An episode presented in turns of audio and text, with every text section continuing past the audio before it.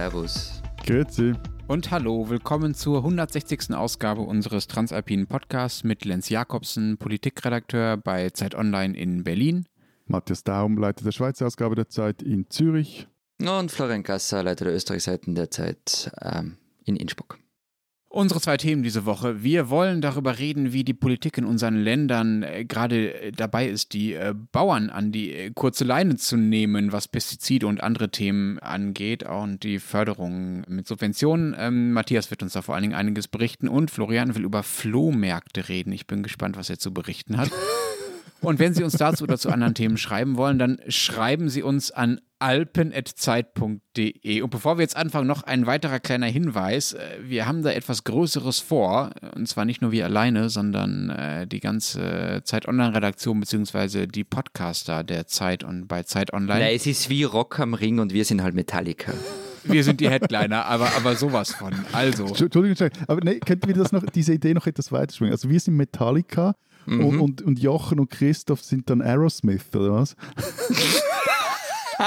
Also falls Sie sich für eine Vorband namens Sabine Rückert interessieren äh, oder für sonstige unter ferner Liefen äh, Podcasts wie Alles gesagt oder die Pfarrerstöchter oder auch äh, Was jetzt, unser Nachrichtenpodcast am 20. Juni, um jetzt endlich mal zu sagen, worum es geht. Am 20. Juni wird das erste große Zeit Online Podcast Festival stattfinden, komplett digital, wegen Corona leider immer noch, aber dafür auch komplett kostenlos. Sie können sich dafür registrieren unter zeit.de slash Festival. Wir wissen noch nicht so ganz genau, was wir da machen, aber uns fällt bestimmt noch total viel tolle Sachen ein. Nothing else matters. Das wird super. Ja, und mir fallen jetzt nur noch super Bandnamen ein. Zum Beispiel Sabine in Chains als äh, Vorband oder so.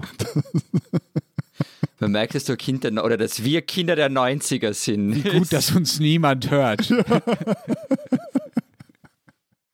Lass uns mal zum ersten Thema kommen in dieser Folge. Es stehen aktuell gleich ja mehrere politische Entscheidungen an, die die Landwirtschaft verändern könnten, sowohl in der Schweiz als auch äh, in dem, was wir EU nennen. Zum einen verteilt äh, die Europäische Union ihre Agrarsubventionen neu für die kommenden Jahre. Da wird in diesen Wochen drüber debattiert und entschieden. Da geht es um 400 Milliarden Euro. Das ist der größte Einzelposten im EU-Haushalt. Und zum anderen hat auch die Schweiz irgendwas vor, Matthias. Da bin ich jetzt äh, natürlicherweise nicht so ganz im Bilde. Äh, fangen wir mal damit an. Was soll bei euren Bauern denn anders werden? Also bei uns stehen am 13. Juni zwei Initiativen zur Abstimmung, die beide wir müssen eigentlich ein ähnliches Ziel verfolgen, nämlich in der Schweizer Landwirtschaft sollen weniger Pestizide eingesetzt werden. Und das ist zum einen mal die sogenannte Trinkwasserinitiative. Die fordert, dass nur noch jene Bauern Direktzahlungen vom Bund für ihre Leistungen erhalten, die keine synthetischen Pestizide mehr einsetzen. Und zum anderen ist das die sogenannte Pestizidinitiative die hat einen etwas komplizierteren Namen, aber wird eigentlich so genannt. Auf jeden Fall, die will solche Pflanzenschutzmittel gleich ganz verbieten und auch den Import von Produkten, die im Ausland mit Pestiziden produziert, mit Hilfe von Pestiziden produziert wurden. Hintergrund dafür ist, dass das Trinkwasser in vielen Gebieten der Schweiz, vor allem im Mittelland, stark belastet ist. Einerseits mit Nitrat, andererseits aber eben auch mit Pestiziden. Und dass auch teilweise schon Trinkwasserfassungen vom Netz ge genommen werden mussten. Und zum anderen steht es um die Biodiversität gerade in den intensiv landwirtschaftlich genutzten Regionen des Landes sehr schlecht. Lass uns mal mit der radikaleren Initiative, mit der härteren Initiative anfangen, die die Pestizide gleich komplett verbieten will. Wenn ich das richtig verstehe, will diese Initiative ja nicht nur das harte Zeugs verbieten, also so Glyphosat und so Krams, über das wir später noch reden, sondern generell alles, was in den Böden nicht sowieso äh, schon vorkommt. Also quasi eine komplett chemiefreie Landwirtschaft. Das klingt echt radikal. Ist das so radikal, wie es für mich als Laien klingt? Wenn du jetzt noch einmal, jetzt hast du dreimal radikal gesagt, langsam habe ich das Gefühl, du seist von der Agrar- und Bauernlobby in der Schweiz bezahlt, weil genau das ist das Wording von denen. Radikale. Ich würde immerhin gut zahlen. Na gut, also chemiefreie Landwirtschaft, ich glaube, das ist ein Ding der Unmöglichkeit, weil äh, alles auch Biodemeter etc. am Schluss mit Chemie zu tun hat. Aber was sie wollen, ist ja den Einsatz von synthetisch-chemikalisch hergestellten Pestiziden verbieten. Und das eben, wie gesagt, auch äh, für die äh, Tomaten aus Kalabrien oder die Peperoni äh, aus Almeria. Aber alles andere Zeugs, das zum Beispiel, also ich meine, auch Biobauern brauchen ja äh, Spritzmittel, vor allem viel auch Kupfer, gerade auch im Weinbau, das wäre weiter auch erlaubt.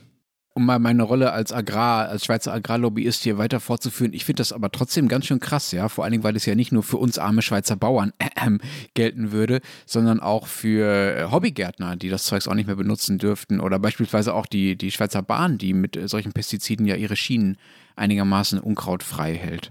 Also lieber Lenz Markus Ritter Jakobsen, die äh, Was? Der Markus Ritter ist der oberste Schweizer äh, Bauernlobbyist. Ah. Und wenn er sich so aufspielt, dann äh, kriegt er den Nom de guerre. Auf jeden Fall, ähm, ja, ich meine, aber sorry, die Hobbygärten, die sollen gefälligst irgendwas anderes suchen nicht, also die müssen jetzt wirklich nicht rumgiften und auch nicht, das ist auch so ein absurdes Beispiel, irgendwie der Platzwart eines Fußballstadions, auch der soll sich halt was anderes einfallen lassen, damit das Grün weiterhin so schön grünt.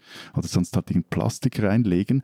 Aber ja, also zurzeit äh, am meisten drehen vor allem halt auch die Bauern im, im roten Bereich bei uns. Und, und die Stimmung ist derart aufgeheizt, dass äh, eine grüne Ständerätin, die für die beiden Initiativen ähm, wirbt, die musste unter Polizeischutz gestellt werden, weil sie Morddrohungen erhielt. Und Franziska Herren, das ist die Urheberin der Trinkwasserinitiative, die wagt sich gar nicht mehr auf öffentliche Podien, weil sie wirklich um ihr Leben fürchten muss. Auch sie erhielt Morddrohungen und das ist ein, wie ich finde, Riesenskandal und eine doch sehr stark auch von der Bauern- und Agrarlobby provozierte Eskalation. Ich meine, wir müssen uns einfach vor Augen halten, die Bauern gehören eben, wie jetzt wie du vorher von der EU erzählt hast, aber auch in der Schweiz nach wie vor zu den größten Subventionsempfängern. Und mit ihnen profitiert eine ganze vor- und nachgelagerte Agrarindustrie von diesen Steuermilliarden. Und ich meine, das ist alles Steuergeld, also auch unser Geld. Und es ist ja nicht als richtig und recht, wenn jetzt halt eben diese Steuerzahler, zumindest jene, die auch gleichzeitig stimmberechtigt sind, halt auch darüber entscheiden möchten, was jetzt mit dieser Kohle passiert. Und dass jetzt da mehrere hunderttausend Leute, vielleicht jetzt sehen, wie es dann rauskommt, werden wir sehen, aber dagegen stellen, dass da mit Staatsmilliarden halt auch äh, ein gewisses Maß an Umweltzerstörung finanziert wird. Und man muss halt auch mal mit, kurz mit ein paar Landschafts- oder Landwirtschafts-, nicht Landschafts-, Landwirtschaftsmythen in der Schweiz aufräumen in diesem Zusammenhang. Also die Schweizer Bauern, die halten pro Hektar Landwirtschaftsfläche fast doppelt so viele Tiere wie die Bauern in Österreich und die Hälfte mehr, also 50 Prozent mehr als die Bauern in Deutschland pro Hektar. Aber warum eigentlich? Ja, eben weil sie dafür auch bezahlt werden, weil es halt ein kleines Land ist, sehr eine, eine halt auch eine auf sehr äh, Milch- und Viehwirtschaft ausgerichtete Landwirtschaft, hat auch mit der Topografie zu tun, auch mit der, der, der Historie zu tun. Aber am Schluss hält der Bauer auch die Tiere, für die er das Geld erhält und das erhält er mitunter auch vom Staat. So. Und dadurch gelangt in der Schweiz deutlich mehr Stickstoff und Phosphor auf die Felder als in den Nachbarländern. Also das kommt vor allem vom, von dem, was die, die äh, Viecher hinten rauslassen. Im Stickstoff sind es 15% mehr als in Deutschland und 90% mehr als in Österreich. 90% mehr als in Österreich. Beim Phosphor sind die Unterschiede etwas kleiner. Und wenn wir noch über die Pestizide äh, spritzen reden, reden wollen, da spritzen die Österreicher einen Drittel weniger Pestizide als wir Schweizer, die Deutschen allerdings etwa gleich viel. Wenn du von den Pestiziden sprichst, Matthias, bei uns wird der Kampf um die Pestizide seit Jahren ja eigentlich nur um eines der in der vielen dort verwendeten Mittel geführt, äh, um das die Leute sich besonders streiten, nämlich um Glyphosat, das ja angeblich auch für Menschen krebserregend sein soll. Wie ist da der Stand bei euch? Ist das bei euch noch erlaubt in euren beiden Ländern? Das ist der Punkt, wo wir so brandaktuell sind in dem Podcast, weil gerade vergangenen Donnerstag ähm, im österreichischen Parlament, was zu Glyphosat beschlossen worden ist, am Ende allerdings eine ziemlich österreichische Lösung die ist da zustande gekommen? Äh, lass mich raten, lass mich raten. Also irgendwie hat man nochmal festgestellt, dass Brüssel schuld ist und äh, es ist dann irgendwie verboten, aber man kann es dann vielleicht äh, doch noch benutzen, wenn man nicht so laut drüber redet oder so? Die Migration von Glyphosat wird jetzt mit einem Pakt unterbunden. Na, also ähm, Matthias hat nicht recht. Ähm, Lenz hat es ziemlich genau getroffen. Yes. Und ich bin, ich bin echt stolz. Na, also es ist so. 160 Folgen Training. Ehrenzeichen, Ehrenzeichen für den Lenz. Also es, es, läuft, es läuft so. An sensiblen Orten wie Kinderspielplätzen, Parks, Altenbetreuungseinrichtungen, Gesundheitszentren. Moment, Moment, Moment. Ja. Glyphosat auf Kinderspielplätzen, das war bisher die österreichische Praxis? Also jetzt hoch zu. Es geht ja nicht darum, was war. Es geht ja nicht darum, was war. Es geht darum, was jetzt ist. Da darf es nämlich nicht mehr eingesetzt werden, wurde beschlossen. Ja. Auch im, im Garten um dein Häusl oder im Schrebergarten darfst du es nicht mehr verwenden. In der Landwirtschaft bleibt es aber weiter erlaubt. Argument ist, und das ist der zweite Punkt, den du richtig genannt hast, ähm, weil angeblich es mit EU-Recht nicht vereinbar wäre, es komplett zu verbieten. Es sind Juristinnen und Juristen allerdings unterschiedlicher Ansicht. In der Landwirtschaft werden aber 90 Prozent vom Glyphosat verbraucht. Insofern ändert sich nicht rasend viel. Und nur 10 Prozent auf den Spielplätzen, ja. Naja, übrigens, ähm, die, ganzen, die, die ganzen Läden, die Glyphosat haben, die dürfen nur bis Jahresende alles verkaufen, was sie haben. Was an dem Streit halt so absurd ist, aber ich glaube, das ist bei euch ähnlich, Lenz. Ähm, es gibt wirklich viele Umfragen zu Glyphosat und es ist immer eine Mehrheit der Bevölkerung dagegen. Es wurde in Österreich ja schon zweimal im Parlament für ein Glyphosatverbot gestimmt, aber irgendwie ist aus dem Landwirtschaftsministerium dann nie ein Gesetzesvorschlag gekommen. Also das ist irgendwie alles ein seltsames Thema. Bei uns ist Glyphosat erlaubt, es darf aber nur bei Pflanzen. Auf Spielplätzen auch? das, Entschuldigung, welcher Idiot spritzt ein Pestizid auf einem Spielplatz? Gut, Klammer geschlossen. Es darf aber, das ist auch schon fast eine österreichische äh, Lösung, es darf aber nur bei Pflanzen, die nicht geerntet werden, gespritzt werden. Also auf die Tomate spritze ich es aber, na, also, pff, also werde ich nie, nie. Bei uns gibt es auch so eine ähnliche äh, Halblösung. In Deutschland ist Glyphosat ab 2024 tatsächlich äh, verboten, der Einsatz auch komplett. Äh, wobei ich äh, kurz dazu sagen will, diese ganze Glyphosat-Debatte zeigt ja, wie ich finde, schon ganz gut die Schwierigkeiten, die sich ergeben, wenn man halt entscheiden will, was man so in die Natur spritzen darf und was nicht. Und da finde ich übrigens, Florian, das Argument, ja, ja, die Mehrheit der Bevölkerung will ja kein Glyphosat mehr, auch kein besonders gutes, weil ich finde, man soll nicht alles verbieten, was die Mehrheit der Leute irgendwie doof findet. Äh, da kämen wir in relativ relativ unliberale Gefilde. Aber es ist ja auch nicht so eindeutig festgestellt, dass Glyphosat, dass Glyphosat tatsächlich krebserregend ist. Also es gibt ein paar Studien, die darauf hindeuten, dass die Leute, die mit Glyphosat viel zu tun hatten, etwas häufiger an Krebs erkranken als, sagen wir mal, die Restbevölkerung. Aber das kann auch an ganz vielen anderen Dingen liegen, die nicht mit untersucht wurden in diesen Studien. Übrigens auch an anderen Pestiziden denen diese Leute mit Sicherheit auch zu tun hatten. Bis heute ist medizinisch jedenfalls auch nicht ganz klar nachweisbar, wie genau das Glyphosat, also rein medizinisch, rein chemisch quasi, äh, denn den Krebs äh, erregt. Und äh, deswegen geht es halt eher darum, äh, dass man politisch entscheiden muss, spritzen wir halt Zeugs, von dem wir hundertprozentig ausschließen können, dass es irgendwie schädlich ist, oder spritzen wir das Zeug so lange, bis wir hundertprozentig nachweisen können, dass es schädlich ist? Habt ihr nicht den Film Thank You for Smoking gesehen? Wo, wo dieses Institute for Tobacco Studies ähm, ein Labor hat, wo ein deutscher Arzt seit 30 Jahren versucht, einen Zusammenhang zwischen Rauchen und Krebs zu finden. Und leider, leider, leider hat er das nicht gefunden. Na, Entschuldigung, das hat natürlich überhaupt nichts damit zu das tun. Das war jetzt natürlich völlig unrelated zu, zur Glyphosat-Forschung. Viel Spaß mit den Mails, völlig, Florian. Völlig. Nein, das war auch nicht ernst gemeint, das ist mir nur gut eingefallen. Also das mit, einem, mit 2024 in Deutschland, das seid ihr ehrlich gesagt nicht so wahnsinnig innovativ. Also weil die EU-Genehmigung für Glyphosat läuft 2022 schon aus. Und zumindest laut den Grünen in, in der Regierung bei uns hoffen die darauf, dass es einfach dann nicht verlängert wird. Also zuerst noch ein historischer Fun Fact. Wisst ihr, wer Glyphosat erfunden hat? Die Schweizer, oder? Nehme ich mal an. Ein Schweizer. Hm. Henry oder Henri Martin war bei äh, einer Schaffhauser Pharmafirma angestellt, Zilag hieß die, und hat im Jahr 1950 Glyphosat das erste Mal synthetisiert und dann gab es dann verschiedene äh, Übernahmen dieser Firma und, und am Schluss landete dann das bei Monsanto und es wurde das, äh, und bei Bayer jetzt und es wurde das äh, Breitbandherbizid Roundup. Das ist ja, glaube ich, der, der Markenname daraus. Also quasi eine transalpine, transatlantische Geschichte. ja, ja. Nee, aber ich meine, bei dieser Frage, Lenz, also zurück zu deiner Frage. Ich meine, also gibt es so die Idee dieses Vorsorgeprinzips und ich finde die eigentlich eine recht schlaue. Also solange ich nicht sicher bin, dass etwas nicht schädlich ist, ehrlich gesagt, lasse ich da lieber die Finger von. Gilt auch für Pestizide. Aber meinst du das mit den Pestiziden in, in die Lebensmittel, die du, die du kaufst oder für dein Mini-Farming, das du irgendwie am Balkon oder sonst wo betreibst? Also ganz ehrlich, für, für den privaten Garten irgendwelche so Pflanzenschutzmittel zu brauchen, finde ich völlig gaga. Also das mhm. braucht es wirklich nicht und äh, ich meine, ja gut, hast halt mal etwas unerwartetes Eiweiß im Bauch, weil die Tomate wurmstichig war, so be it.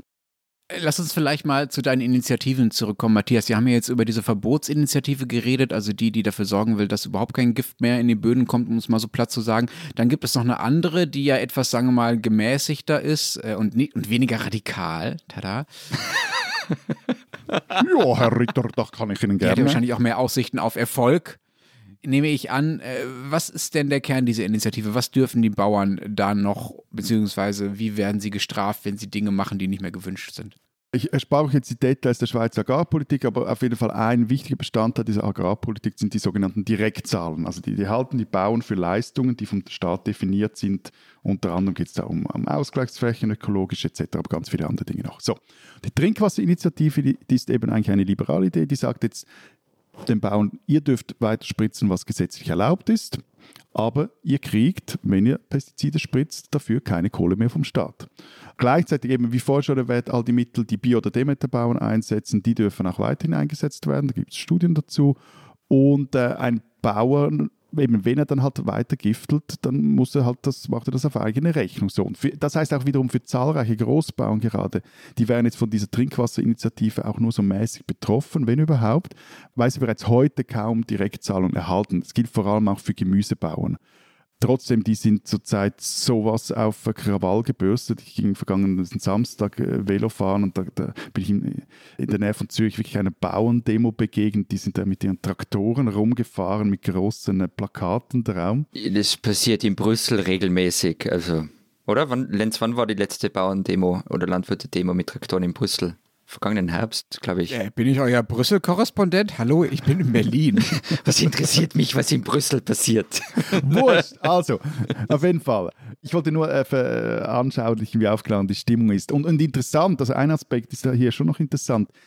BioSwiss, also so der, der Branchenhegemon der biologisch produzierenden Bauern in der Schweiz, die sind gegen die Trinkwasserinitiative, aber für die Pestizidinitiative. Wieso denn das?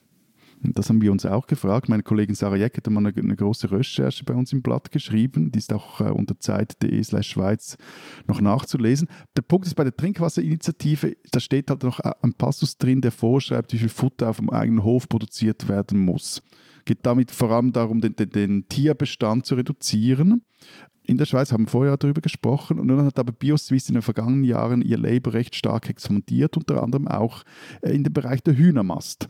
Und Hühnerbetriebe oder Hühnermastbetriebe, das sind jetzt fast ausschließlich Betriebe, die ihr Futter von anderen Höfen oder halt auch viel davon aus dem Ausland einkaufen, Stichwort Soja etc. Und das wäre halt dann kaum mehr oder nur noch sehr schwierig möglich. Und, das ist das völlig absurde Argument äh, von BioSwiss, die Initiative würde zu einem allzu starken Ausbau des Angebots führen und dieser Ausbau sei von den Konsumenten so gar nicht gefragt, was ergo zu niedrigen Preisen führen würde. Also man lerne, auch den Ökos geht es vor allem mal ums Business. Und das jetzt, was Bio jetzt für die Pestizidinitiative sind, das erkläre ich mir aus zwei Gründen. Zum einen müssen dann halt alle Bauern auf Bio umstellen, wodurch die jetzigen Biobauern äh, schon einen gewissen, äh, einen großen Vorsprung hätten. Und zum anderen äh, wissen die halt auch genau, dass diese Vorlage eh keine Chance hat. Wieso hat sie keine Chance? Also zurzeit sieht es sogar so aus, dass beide recht abschiffen, weil einfach der Widerstand brutal ist aus diesen äh, Bauernkreisen und dann ist halt Verbote kommen in der Schweiz eh nie gut an. Und da kommt dazu, dass zum Beispiel mit Syngenta, einer der größten Pestizidproduzenten, auch wenn jetzt ein Chinesen gehört, weiterhin seinen Hauptsitz in Basel hat, äh, steckt auch mit zünftiger Lobbymacht dahinter. So ist zum Beispiel der, der jetzige Chef von Economy Suisse, ist ein ehemaliger Syngenta-Manager. Und in den vergangenen Wochen wirklich hat sich da so eine riesige Angstmacher-Phalanx aufgebaut, die Großverteiler waren vor Preisanstiegen, Bauernverband vor einem Versorgungsengpass und äh, ja, also Großverteiler sind halt auch jene, die am, die größten Margen jetzt zum Beispiel bei der Lebensmittelproduktionskette einkassieren und gerade jetzt diese Versorgungsberechnungen des Bauernverbands, die sind schlicht Humbug. Geht davon aus, wenn die Initiative, also die Trinkwasserinitiative jetzt umgesetzt würde, dass man, spricht man so von drei Prozent, die äh, vielleicht da weniger produziert werden könnten. Hm. Du empörst dich ja ziemlich heftig über, sagen wir mal, die Subventionen, die die Schweizer Landwirtschaft so kriegt, beziehungsweise den Widerstand, äh, den sie leistet, wenn sie damit, äh, wenn sie dafür auch was tun soll.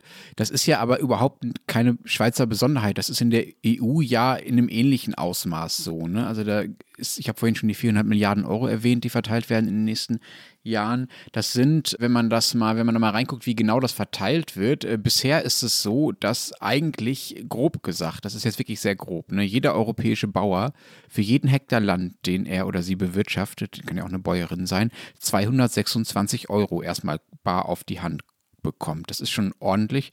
Und nun will ich wirklich nicht behaupten, dass äh, Bauern es irgendwie leicht hätten oder dass ihre Arbeit unwichtig wäre. Da geht es ja nicht nur darum, dass sie damit Geld verdienen, sondern das ist ja auch eine Form von, von Landschaftspflege und auch von, sagen wir mal, Unabhängigkeit, die damit garantiert wird, dass man äh, seine Lebensmittel nicht nur aus dem Ausland bezieht. Also ich verstehe schon, dass da subventioniert wird, aber normalerweise sind so Subventionen ja mit einer Steuerungswirkung verbunden. Ne? Also die sollen ja dafür sorgen, dass sich die Dinge ins Positive verändern, wie es halt politisch gewollt ist. Das ist ja die Idee von Subventionen erstmal. Da ist halt die Steuerungswirkung der EU-Subvention bisher relativ gering. Er hat sich vorher so als, als Agrarlobbyist in Stellung gebracht, der Lenz, und jetzt spricht er von den Bauern als Landschaftspflegern. Du würdest da mit der Missgabel aus dem Dorf gejagt, wenn du das laut sagst. Aber anders, was ich mir. Also, Ambivalenzen erhaltet ihr nicht gut aus, ne? nee, aber, aber andere Frage. Also, das habe ich jetzt richtig verstanden. Die EU verteilt das Geld einfach so ohne irgendwelche Auflagen wie zum ah. Beispiel äh, eben Ökoausgleichsflächen etc. Ja, natürlich nicht. Also du kannst jetzt nicht irgendwie Napalm auf deine Felder streuen und dafür noch bei der EU abkassieren. Natürlich nicht. Ja, das ist klar. Also es gibt natürlich auch dafür Mindeststandards, aber. Wie kommt er auf die Idee nach? echt ich meine, mein Vergleich vorher war schon echt Hanebüchen, gell? aber das jetzt von dir. Napalm auf Kinderspielplätze, um das beides mal zusammenzubringen. Nein, im Ernst. Also, ich meine eher den Film, aber okay. Natürlich gibt es Standards dafür, aber äh, sagen wir mal so, das ist wirklich nicht mit großen Transformationsanstrengungen verbunden. Diese sogenannte erste Säule der EU-Agrarpolitik. Es gibt dann eine zweite Säule, bei der explizit Biolandwirtschaft äh, gefördert wird, aber das kommt halt sozusagen obendrauf. Das meiste wird schon mit dieser 226 Euro Gießkanne, von der ich gerade gesprochen habe, erstmal über alle verteilt. Ne? Das liegt halt auch daran, dass äh, die Agrarriesen, du hast ja von der Schweizer Lobby da schon gesprochen, äh, Matthias, also von der Macht der Schweizer Bauern, das ist in Brüssel ja nicht anders. Also die Agrarriesen kassieren ja besonders ab, gerade bei diesen Gießkannensubventionen und die haben einen unglaublichen Einfluss äh, in Brüssel. Es geht so weit, dass einige der Bauernlobbyisten gleichzeitig einfach EU-Abgeordnete sind. Also die sind Funktionäre bei Bauernverbänden und sitzen halt im EU-Parlament. Das ist natürlich einigermaßen äh, praktisch. Wobei, äh, was ich interessant finde, Florian. Willkommen in der Schweiz. Ist jetzt aber bei uns auch nicht anders. Alles gut. Wobei es in Österreich ja, äh, obwohl die EU da sagen wir mal nicht besonders viel tut, trotzdem zu einer massiven Ausweitung der Biolandwirtschaft gekommen ist, zumindest äh, nach eurem EU-Beitritt. Ein Viertel der landwirtschaftlichen Fläche ist bei euch mittlerweile Bio und bei uns in Deutschland im Vergleich sind es nur äh, 10 Prozent. Was habt ihr da äh, richtig gemacht? Es gibt verschiedene Erklärungen dafür, warum es in Österreich so viel Bio gibt. Das eine ist, dass du, es gibt ja zusätzlich zu den EU-Förderungen, das hat Lenzi dazu gesagt, ja auch noch staatliche Förderungen. Und du holst als Biobetrieb mehr raus. Ähm, also es gibt das österreichische Programm zur Förderung einer umweltgerechten, extensiven und den natürlichen Lebensraum schützenden Landwirtschaft, kurz ÖPOL. Und die ist zwar nicht auf Biobetriebe zugeschnitten, aber wenn du Biobetrieb bist, dann erfüllst du halt am ersten die Umweltbedingungen. Ähm, andere Erklärung ist oder zusätzliche Erklärung ist, und das ist dann wirklich vielleicht sogar überraschend, dass ähm, der EU-Beitritt in Mitte der 90er viele dazu mehr oder weniger gezwungen hat. Weil die Landwirte in Österreich waren ja nicht nur glücklich über den Beitritt. Ausländische Konkurrenz, große Betriebe, die alles billiger produzieren und so weiter. Und es gab da den österreichischen Landwirtschaftsminister Franz Fischler, der hm, zur großen Überraschung aller ähm, Landwirtschaftskommissar geworden ist und das ziemlich lang war. Das war ein recht großes Ding. Neues Land, kleines Land, kriegt gleich dieses riesige Ressort. Und der Franz Fischler hat dann den Begriff des Feinkostladens Österreich geprägt. Also wir machen nicht Masse, sondern das gute Zeug. Und die Strategie war also das Heil in der Biovermarktung zu suchen. Das wurde dann eben auch recht stark gefördert. Zahl der Biobetriebe ging rauf. Ähm, allerdings muss man einschränkend sagen, es war halt ein bisschen zu früh. Weil Ende der 90er, Anfang der Nullerjahre ist die Zahl stagniert, beziehungsweise ging schon auch wieder zurück.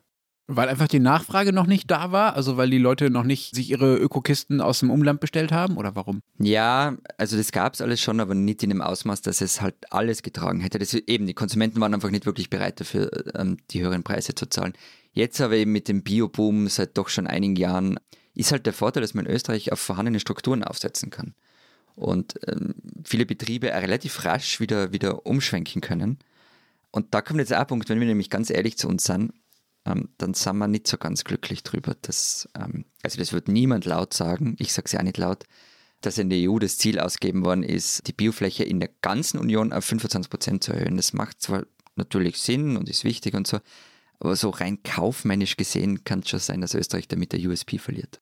Ist denn diese Ausweitung der Bioflächen auch Teil dieser GAP-Reform?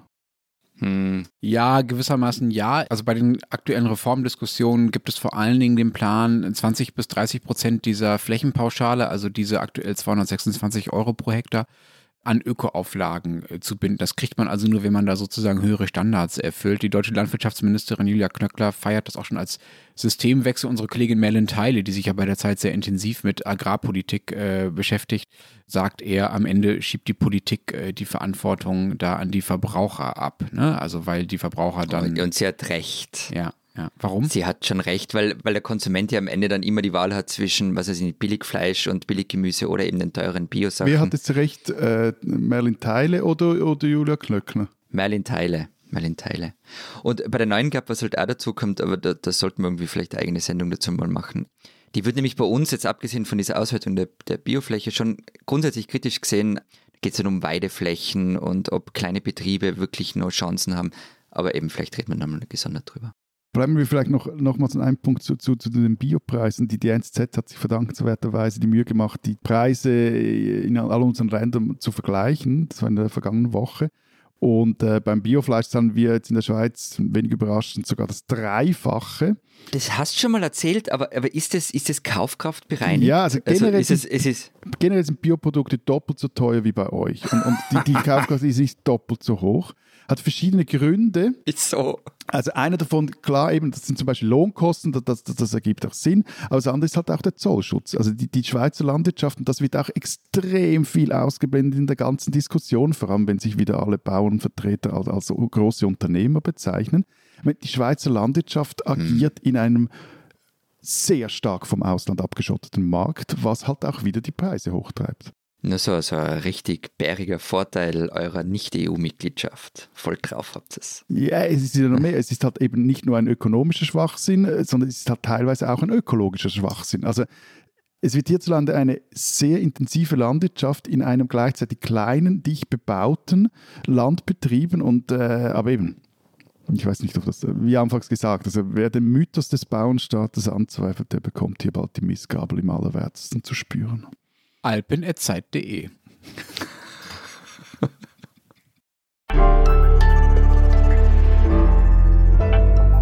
Diesen Schweizer sollten Sie kennen. Es geht gleich weiter mit Bio und mit Landwirtschaft, weil Urs Nickli, der gilt in der Schweiz zumindest als Biopapst. 30 Jahre lang hat er das Forschungsinstitut für biologischen Landbau, kurz FIBEL, im Fricktal geleitet und machte aus einer Graswurzelbude eine doch weltweit renommierte Institution. Nickli hat in Deutschland grüne Politiker beraten, hat mit Prince Charles in dessen Biogarten in Highgrove geplaudert. Ich weiß nicht, ob sie auch noch irgendwie Unkraut gejätet haben oder darf man überhaupt noch Unkraut sagen? Weiß nicht. Auf jeden Fall, er sitzt auch im wissenschaftlichen Beirat des UN-Welternährungsgipfels etc. pp. Kurzum, hat sein Leben dem Biolandbau gewidmet und jetzt, kurz nach seiner Pensionierung, die man ihm nahegelegt hat, hat Nikli in Österreich eine neue Mission übernommen. Er will dem Land helfen, Nummer eins, wie vorher von Florian erwähnt, zu bleiben in Sachen Bio, zumindest in Europa. Und dabei will Nikli selber halt auch irgendwie die Nummer eins bleiben. Unser Kollege Christian Bartlaut hat Nikli für uns in Wien getroffen und für die aktuelle Alpenporträtseite der Zeit Österreich und Zeit Schweiz porträtiert. In Wien nämlich, dort baut Nikli jetzt ein österreichisches Fibel auf und mischt damit auch äh, die Bioszene im Nachbarland auf. Denn im Gegensatz zu vielen Alternativen, eher so Bioromantikern, hat Nikli vor fünf Jahren was, glaube ich, den Tabubruch gewagt. In einem Interview, ausgerechnet in der Taz, sagte er, CRISPR-Cas, also äh, das ist so diese Genscheren-Technik, mit der sich die DNA einer Pflanze, eines Tiers oder auch halt eines Menschen gezielt schneiden und umwandeln lässt. Also diese Technik habe großes Potenzial. Heute bezeichnet Nikli das Interview als Dummheit. Er hätte damals als Wissenschaftler und nicht als Teil der Biobewegung sprechen müssen. Aber inhaltlich hat er seine Position bis heute nicht revidiert. Im Gegenteil. Er sagt zwar immer noch, Bio ist besser als konventionelle Landwirtschaft, aber Bio allein werde keine 10 Milliarden Menschen auf der Welt ernähren können. Die Lösung, so Nikli, liege in einer Art Kombination. Das allerdings ist nach wie vor ein Affront für die Biobewegung, die im Agrobusiness nicht einen Teil der Lösung, sondern immer nach wie vor das Problem selber sehen. So, so Urs Nickli, ein Schweizer, der Österreich aufmischt und den man kennen sollte.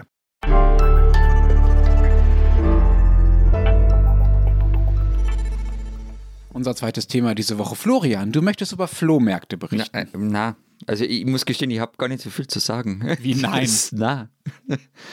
Hast du irgendwie den Keller ausgeräumt oder, oder irgendwie musstest du den Estrich zwangs evakuieren? Und, äh, Na, ich finde Flohmarkt halt ganz nett, aber mehr jetzt ehrlich gesagt gar nicht. Na schön. Ja. So viel zum Thema. Wie, wie findet ihr die Themen Ja. eures Podcasts? Erzählt mal davon. Oh, ne? Na, Matthias, es gibt zwei Möglichkeiten. Entweder in der Schweiz ist irgendeine Initiative am Laufen, die du uns dann reindrückst, oder Lenz oder ich haben Interesse an irgendwas. Das war gar nicht, als, das war als, als, nicht mal als Kritik, aber Feststellung für uns dreien gedacht. Ich, Für einmal wollte ich euch gar nicht an den Karren fahren. Ja, ich ehrlicherweise müssen wir auch sagen, wie sind wir denn auch sonst auf, auf Themen wie Wurst oder Bier oder Wein gekommen? Aber Wir gut, hatten Hunger und Durst. zurück zu den Flohmärkten. Sind die denn bei euch eigentlich schon wieder erlaubt, Florian? Kann ja ganz schön eng werden auf so Flohmärkten. Ja, also ich war vergangene Woche auf also am Wochenende. Es war Maskenpflicht, aber ansonsten war es eigentlich recht nett. Ich bin da herumgegangen, es hat schon, also schon überall sind Schilder gestanden, Abstand halten und so weiter, aber ansonsten war alles da, alte Fahrräder, Spielsachen, so diese hässlichen Gemälde, Bilder, die man da kaufen kann und allerlei Tant. War ganz nett. Mhm, in Österreich kauft man also Gemälde auf dem Flohmarkt. Naja, Gemälde, nein, also Gemälde, großes Wort. Kennst du diese, diese hässlichen Bilder, die in so in Zimmern, in Pensionen hängen, so diese, diese Liga. Ja. Oder Sebastian Kurz Porträts handgemalt. Na, aber dem Land Tirol die Treue ähm, Aufnäher und Fahnen und so gab es auch, ja. Also fast die Liga. Gibt es da so ein typisch österreichisches, sagen wir, Flohmarkt-Sortiment? Was gibt's da so? Gibt's da die ganze Palette von Kinderklamotten über Bücher und halt so Nippes bis zu Möbeln und Fahrrädern oder gibt es einen bestimmten Schwerpunkt bei euch? Viele, viele Nazi-Devotionalien. Na, also habe ich ehrlich gesagt noch gar nicht gesehen. Wird aber, also heißt nicht, dass es die auf keinem Flohmarkt gibt, aber ich habe die eigentlich auch noch bei kaum gesehen. Es kommt so ein bisschen darauf an, wo du hingehst, oder? Also es gibt diese klassischen Wochenendflohmärkte auf Parkplätzen vor Einkaufszentren. Ähm, Die sind halt querbeet, eben von der Schleifmaschine bis zur Kinderpuppe kriegt man eigentlich alles, ähm, was sich nur irgendwie zu Geld machen lässt. Und du gehst da hin, weil du was kaufen möchtest? Also gehst du da gezielt hin oder allgemein oder Na. kaufst du gar nichts? Na, also meist geht er einfach durch. Das war übrigens früher anders. Also als, als Kind habe ich schon ab und an Spielzeug auf Flohmärkten gekauft und ähm, als Student habe ich äh, viel Bücher dort gekauft, weil man die halt dort so billig kriegt, wenn ich nirgendwo anders, wenn man sie antiquarisch kauft. Ich bin ja bei Flohmärkten, Lenz hat vorher das, das, das Stichwort gegeben, etwas ambivalent. Irgendwie, irgendwie finde ich es nett und lustig, Ist doch gut. aber irgendwie auch so, das, ja, zwischendurch fehlt mir dann auch so der Nerv dazu. Wobei ich gleichzeitig eben Dann kannst du wieder gehen. Ja, da kannst du wieder gehen, ja, total ja, super. Ja, ja, aber, aber auch, aber und gleich finde ich, äh, Okkasionszeug zu kaufen, finde ich eigentlich super. Also das äh, Wa- Was, was ist Occasionszeugs? ge- gebrauchtes Zeugs, also Okkasionen, Okay. also gebrauchtes, also irgendwie mal Mhm. zum Spottpreis einen eigentlich äh, super teuren Kinderwagen gekauft. Äh, mein Apple TV habe ich im Nachbar abgekauft. Äh, und zurzeit suche ich gerade eine alte Bernina Nähmaschine. Du hast dem Thema einfach nur zugestimmt, damit du das mit der Nähmaschine unterbringen kannst, falls jemand eine hat, oder? Nein, ich, ich, ich, ich, ich, ich, ich stimme immer wieder Themen zu, die du vorschlägst. So ist es nicht. Du hast gerade gesagt, Matthias, äh, dass dir dazu auch so ein bisschen der Nerv fehlt. Ich glaube, das hat auch was mit Lebensphasen zu tun, oder? Also, ich meine, wir sind jetzt alle so äh, Ende 30 und haben auch irgendwie, arbeiten recht viel und so Zeugs. Dank, Äh, danke, dass du uns jung machst. Nur du bist Ende 30, Lenz. äh, oh, ich wollte euch ein Kompliment machen, aber gut, wenn ihr es nicht haben wollt. Ihr seid auf der anderen Seite der 40, aber meinetwegen, ähm, jetzt habe ich es ausgesprochen. Als Student hat man auch einfach, oder auch als Jugendlicher oder als Kind, wie du beschrieben hast, Florian, hat man ja auch einfach mehr Zeit, um einfach mal irgendwo rumzuschlendern und äh, vielleicht was zu kaufen oder auch nicht. Ne? Also ich erinnere mich auch, äh, das gestehe ich jetzt mal an äh, äh, Flohmarkterfahrungen in Berlin, als ich da, als ich in Berlin zu Besuch war und noch nicht in Berlin gewohnt habe, wo ich auf dem Boxhagener Platz, das ist ein ganz bekannter Flohmarktort in Berlin gewesen, in Friedrichshain, da auf dieser Meile, die dann sehr, sehr touristisch wurde, ungefähr in den Jahren, das muss so 2003, 2004 2004 gewesen sein, auch an so einem Bücherstand irgendwie gegrabbelt, gegrabbelt habe. Und also meine Erfahrung mit Flohmärkten ist so ein bisschen, dass man sich da ja auch äh, Dinge kauft, äh, von denen man glaubt, dass man ihnen gewachsen ist. Ja, also es ist auch so ein guter Selbstbetrugsort. Also man kauft sich da mal so. so du, musst jetzt, du musst jetzt relativ genau erklären, was du da gekauft hast. Ja. ja, ich, also ich erzähle jetzt eine wirklich sehr peinliche Geschichte. Ich Bitte. habe mir dort, kennt ihr Peter Weiß? Ja. Abschied von den Eltern, oder? Ist von dem. Deutscher Theaterautor und Schriftsteller, der hat ein äh, dreibändiges Riesenwerk geschrieben, Die Ästhetik des Widerstands. Äh, unglaublich fast unlesbares, aber angeblich sehr, sehr tolles Buch, ähm, von dem ich gehört hatte äh, zu Anfang meiner Studentenzeit und dachte, ah, das gibt's da, das kaufe ich mir jetzt. Und dann habe ich mir Peter Weiß, die Ästhetik des Widerstands in so einer abgegrabbelten grauen Ausgabe aus den 70er Jahren wahrscheinlich oder 80er Jahren gekauft. Und als ich zu Hause war, habe ich gemerkt, verdammt, ich habe mir Band 1 und 3 gekauft, Band 2 gab es gar nicht. Also Band 2 hatte ich ausgelassen. Ähm, ich hatte also das unkomplette Werk gekauft und habe es zudem, ehrlich gesagt, bis heute noch nicht mal gelesen. Ich habe es, glaube ich, mittlerweile selbst weggeschmissen. Aber nur wegen dem.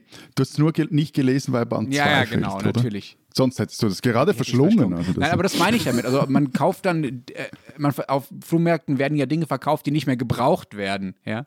Ja, aber als hättest du in einer Buchhandlung, in einer normalen Buchhandlung noch nie ein Buch, ein neues Buch gekauft und dann nicht gelesen. Also Lenz. Äh, Da ist die Hürde aber ein bisschen höher. Ich finde, bei gebrauchten Gegenständen ist es schon eher so, dass man sagt, ach ja, kaufe ich mal und dann mal gucken, ob ich es wirklich gebrauchen kann. Das ist, hat, glaube ich, auch den Reiz von Flohmärkten, dass man da eher, sagen wir mal, ziellos shoppt, äh, weil man ja nicht weiß, was einen erwartet als anderswo. Aber äh, nach dieser langen Geschichte, ich frage auch deshalb so doof, was angeboten wird äh, bei euren Flohmärkten oder was ihr daran so interessant findet, weil ich den Eindruck habe, dass sich das in Deutschland in den letzten Jahren zumindest so ein bisschen ausdifferenziert hat. Ne? Es gibt darüber keine Statistiken, das ist wirklich nur mein Eindruck.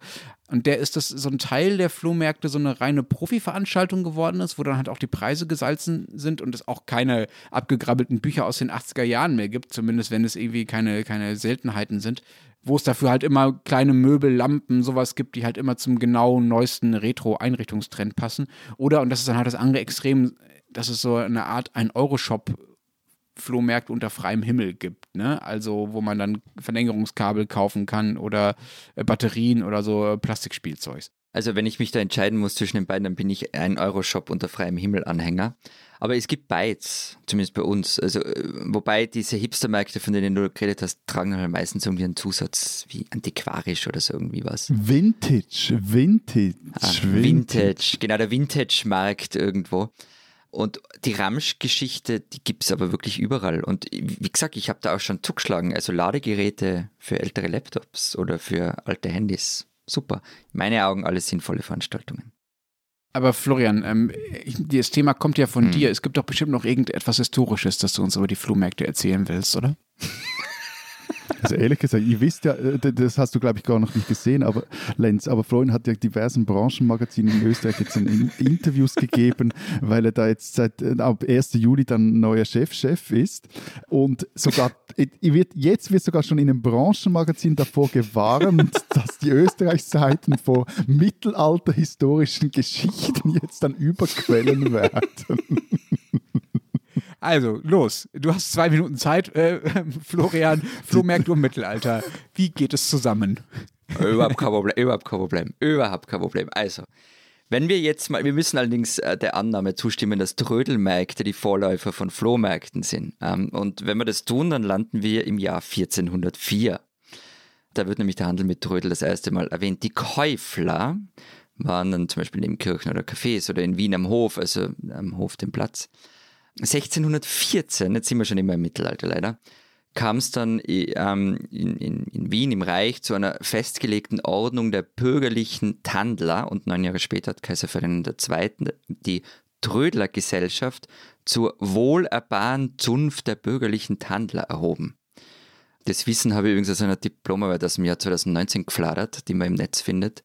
Und die heißt Leobersdorfer Flohmarkt, eine Studie zum Verhältnis von Dingen, Personen und Zeit am Sonntagmorgen. Ich finde das super Titel. Der Titel ist großartig. Ja. Der, der Name Flohmarkt ist übrigens, weil der kommt, ist ein bisschen umstritten. Ähm, man stößt aber immer wieder auf Paris im 19. Jahrhundert. Also während der großen Stadtsanierung, die breiten Straßen sind errichtet worden. Und dort haben sich dann eben auch Tandler angesiedelt und es entstand der Name. Ich habe es ja vorhin geschickt, Matthias. Wie wird denn ausgesprochen? Marché aux puces. Flohmarkt übersetzt, wurde mir gesagt. Aber man muss, man muss jetzt was einschränken, weil ehrlicherweise ähm, Flohmarkt, wie wir ihn kennen, wie wir jetzt darüber geredet haben, diese 1-Euro-Shops unter freiem Himmel, ist ein ziemlich modernes Phänomen ähm, und gibt es eigentlich erst seit die 70er Jahren in den USA und in Europa, eben zuerst in großen Städten und davon ausgehend dann halt da immer mehr im Land. Also äh, äh, es ist so der, wie sagen, Backyard oder Garage Sale. Das ja, ist ja auch, genau. Das ist ja bei uns auch so Ja. eine, eine Saumode, dass die Leute dann einfach Zeugs, das sie nicht mehr wollen, auf die Straße stellen und Zettel dran kleben, gratis. Und ich meine, da stehen dann irgendwie kaputte Badzimmerschränke, irgendwelche Spiegel, halb zerdeppert. Tja, Und? Das stört die. na, kannst du ja entsorgen, wenn du es entsorgen willst. Ich habe da schon mal was mitgenommen. Also ich weiß nicht, wie viele schlechte Kinderbücher und rosa Plastikspielzeug bei uns schon in der Wohnung gelandet ist, weil wir an genau solchen Kisten Ja. vorbeigegangen sind und andere fiese Eltern das Zeug ihrer Kinder aussortiert haben und ich Aber meine Kinder nicht davon abhalten konnte, es einzupacken. Ich finde es Aber super. das ist großartig. Das, ist, das finde ich dann wieder so, das hat so eine subversive Ding. Auf diese Art, auf diese Art haben wir ein rosa, ähm, wie heißen diese, diese Reitpferde mit so Stangen dran? Wie heißt denn das? Hä? Barbie Horses. Auf jeden Fall, wir haben ein schlimmes rosa Plastikeinhorn zum drauf reiten in unserer Wohnung deshalb. Die spinnen, die Schweizer. Mehr als 15 Jahre lang lebte ein Deutscher bereits in Nerach, eine Gemeinde im Kanton Zürich, also bei Matthias ums Eck. Jetzt wollte sich der 47-Jährige einbürgern lassen. Kann man verstehen. Weil Deutsch seine Muttersprache ist, muss er keinen Sprachtest ablegen. Allerdings wurde als ein Nachweis von Grundkenntnissen der geografischen, historischen, politischen und gesellschaftlichen Verhältnisse in der Schweiz, im Kanton und in der Gemeinde verlangt. Hätte eigentlich nur ein bisschen Podcast hören müssen.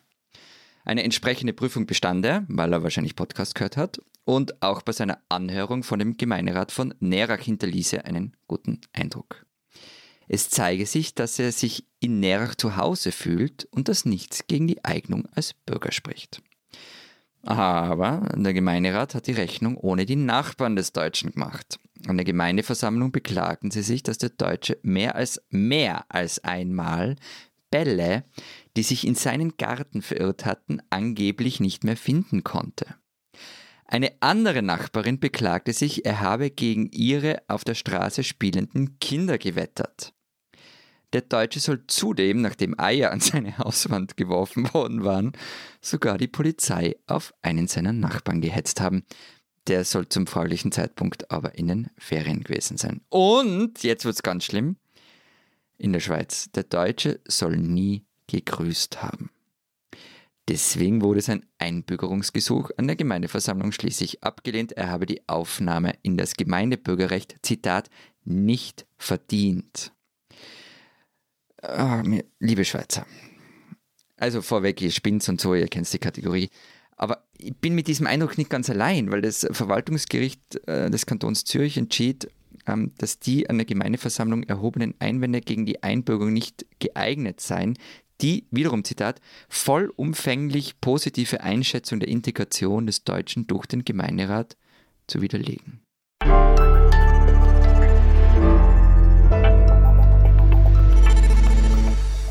Das war's diese Woche bei unserem Transalpinen Podcast. Wenn Sie wissen wollen, was in Österreich und der Schweiz sonst noch los ist, Zeit Schweiz, Zeit Österreich lesen oder abonnieren direkt unter zeit.de slash Alpenabo. Was steht drin? Wir haben ein Porträt der jungen Juristin Sanja Ameti, die bekämpft das Antiterrorgesetz, über das wir auch am 13. Juni abstimmen. Und Marlon Rouge, unser Autor, hat die Zürcherin im Abstimmungskampf begleitet. Und bei uns hat am 19. Mai das Land aufgesperrt, allerdings nicht alles. Die Universitäten sind nach wie vor im Distance Learning und äh, meine Kollegin Ruth Eisenreich hat sich mit Studierenden getroffen und ihnen und sie gefragt, wie es ihnen eigentlich gegangen ist in den vergangenen 15 Monaten. Die Antwort ist zusammengefasst nicht gut. Das heißt also, Ruth Eisenreich muss jetzt jene verbrannte Erde wieder aufbauen, die ich mal angerichtet habe hier in diesem Podcast. Danke, Ruth. Voila.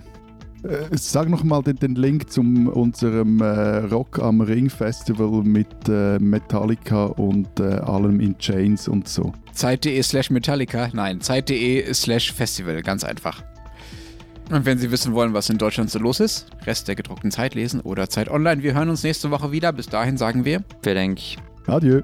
und tschüss.